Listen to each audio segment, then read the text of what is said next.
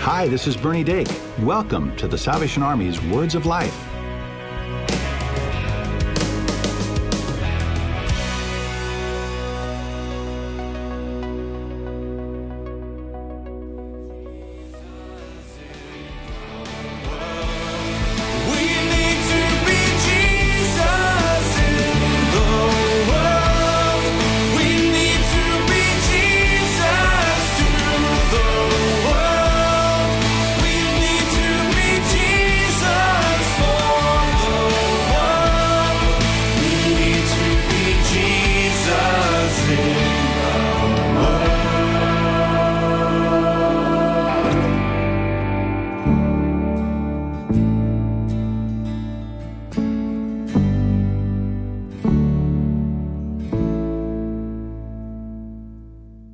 Welcome back to the Salvation Army's Words of Life.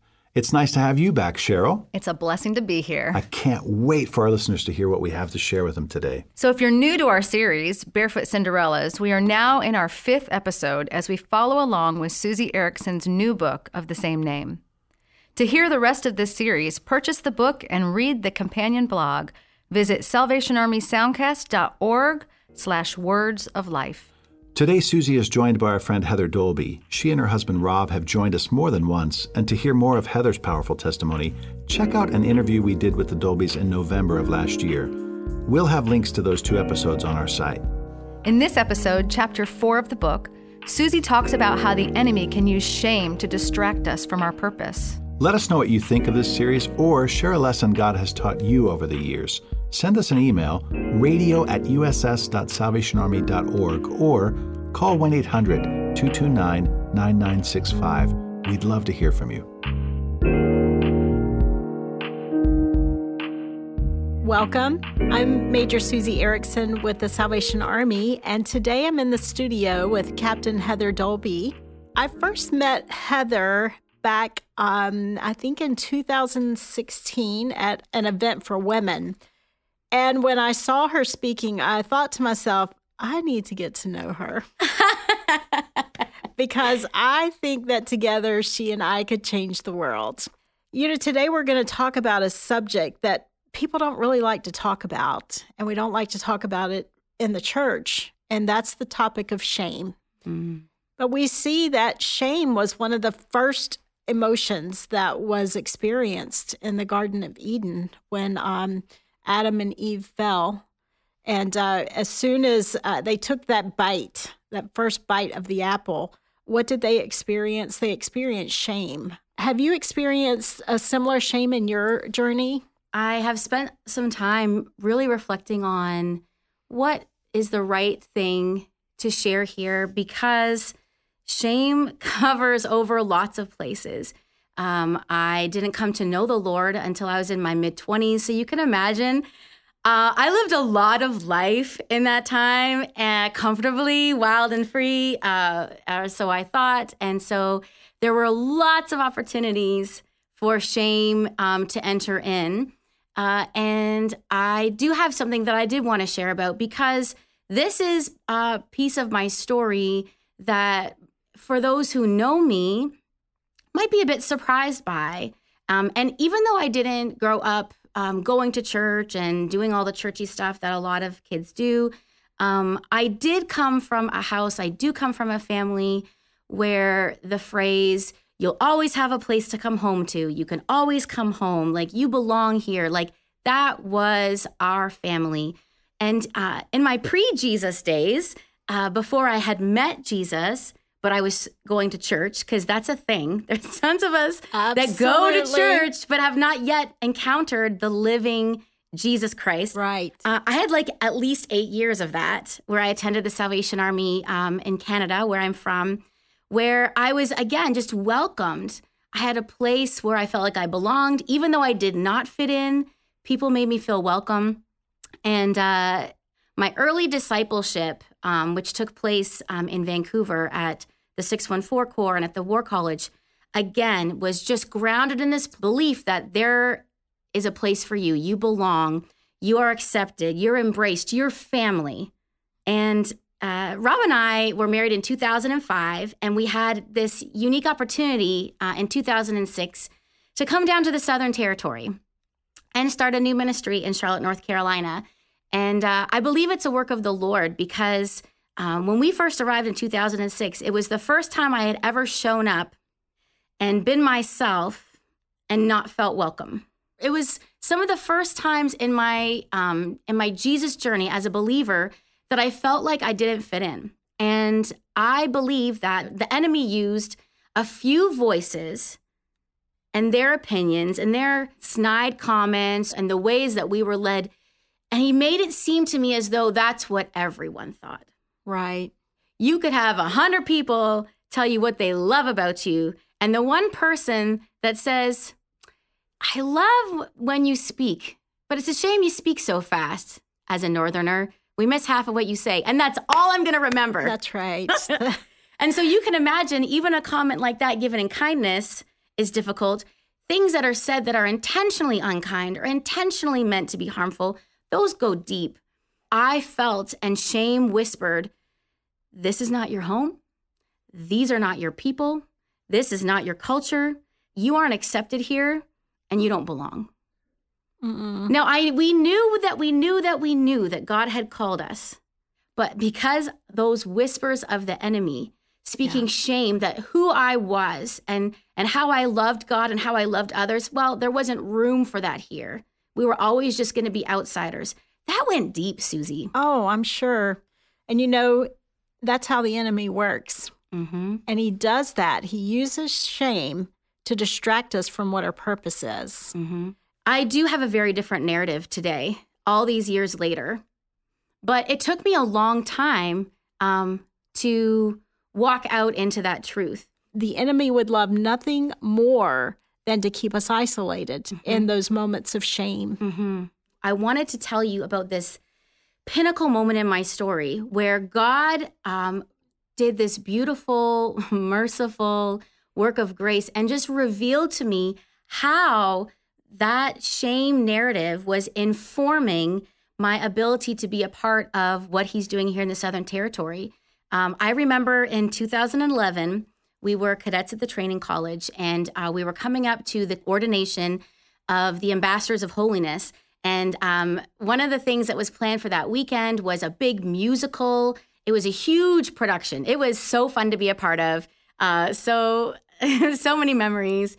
But I remember uh, it was my first time ever being at a commissioning in the Southern Territory. And uh, it's a big celebration. Like you have thousands of people coming to celebrate and to bear witness to the um, ordination and then the, the commissioning or the giving of the first church or parsonage to these newly commissioned Salvation Army officers. And I remember it was the Saturday night of that weekend, and we had just finished the musical, and it was it was epic. And Rob and I were keenly aware that being from Canada, all of our families in Canada, uh, we had come from a corps that once we left, uh, since it was a church plant, it mostly dissolved. There was no one there waiting for us. There were no family members waiting for us in the audience. There was no uh, folks waiting to take us out for a meal. And so after the the the musical was over and the meeting was done and we said the benedictions and everyone rushed to get changed and go out to uh, the foyer to meet um, those that were waiting for them, Rob and I stayed back. We helped clean up, we helped pack up all the equipment, we helped pack the vans, and we just went home to the training college because we we were like, there's not going to be anyone waiting there for us because that was the narrative that we don't belong, that there would be nobody there because our eyes couldn't see it and our mind couldn't conceive it. And so we just submitted ourselves to that narrative and we didn't even go out to the foyer, even just to see if there was someone that had remembered us, that had thought to um, say, you know what? We're waiting for Rob and Heather because they're our family. Yeah. And we we woke up the next morning to an email from dear, dear friends of ours who said, We missed you last night.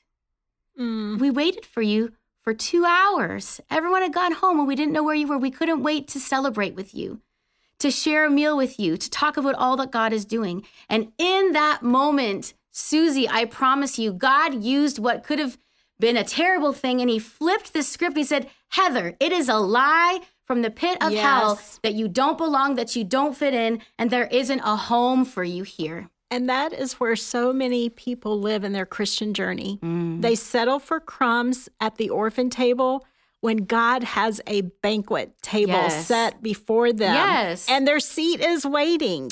Yes. Their seat is waiting and they don't show up because the enemy whispers, You're not good enough for that seat.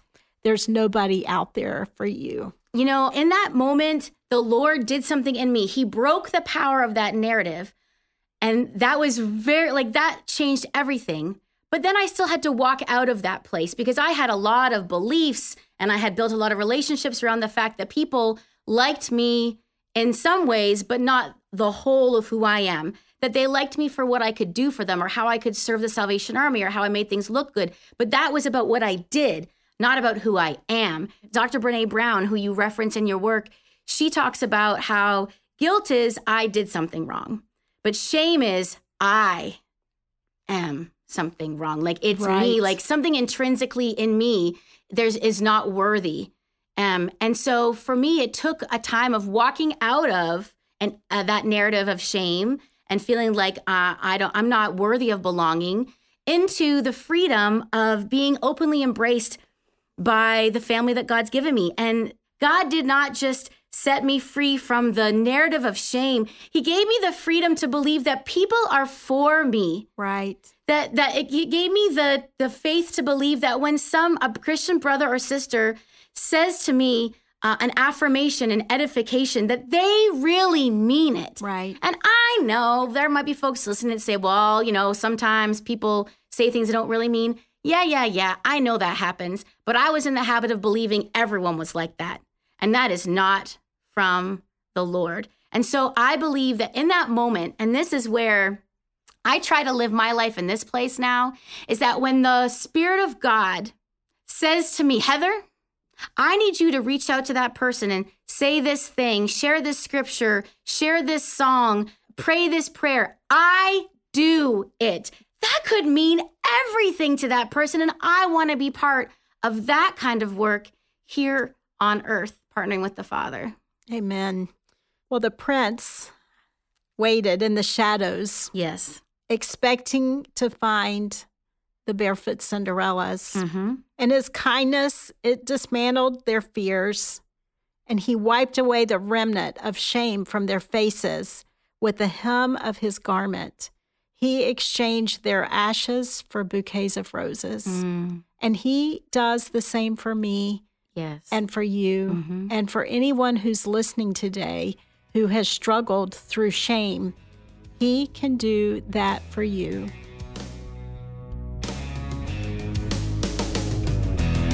The Salvation Army's mission, doing the most good, means helping people with material and spiritual needs.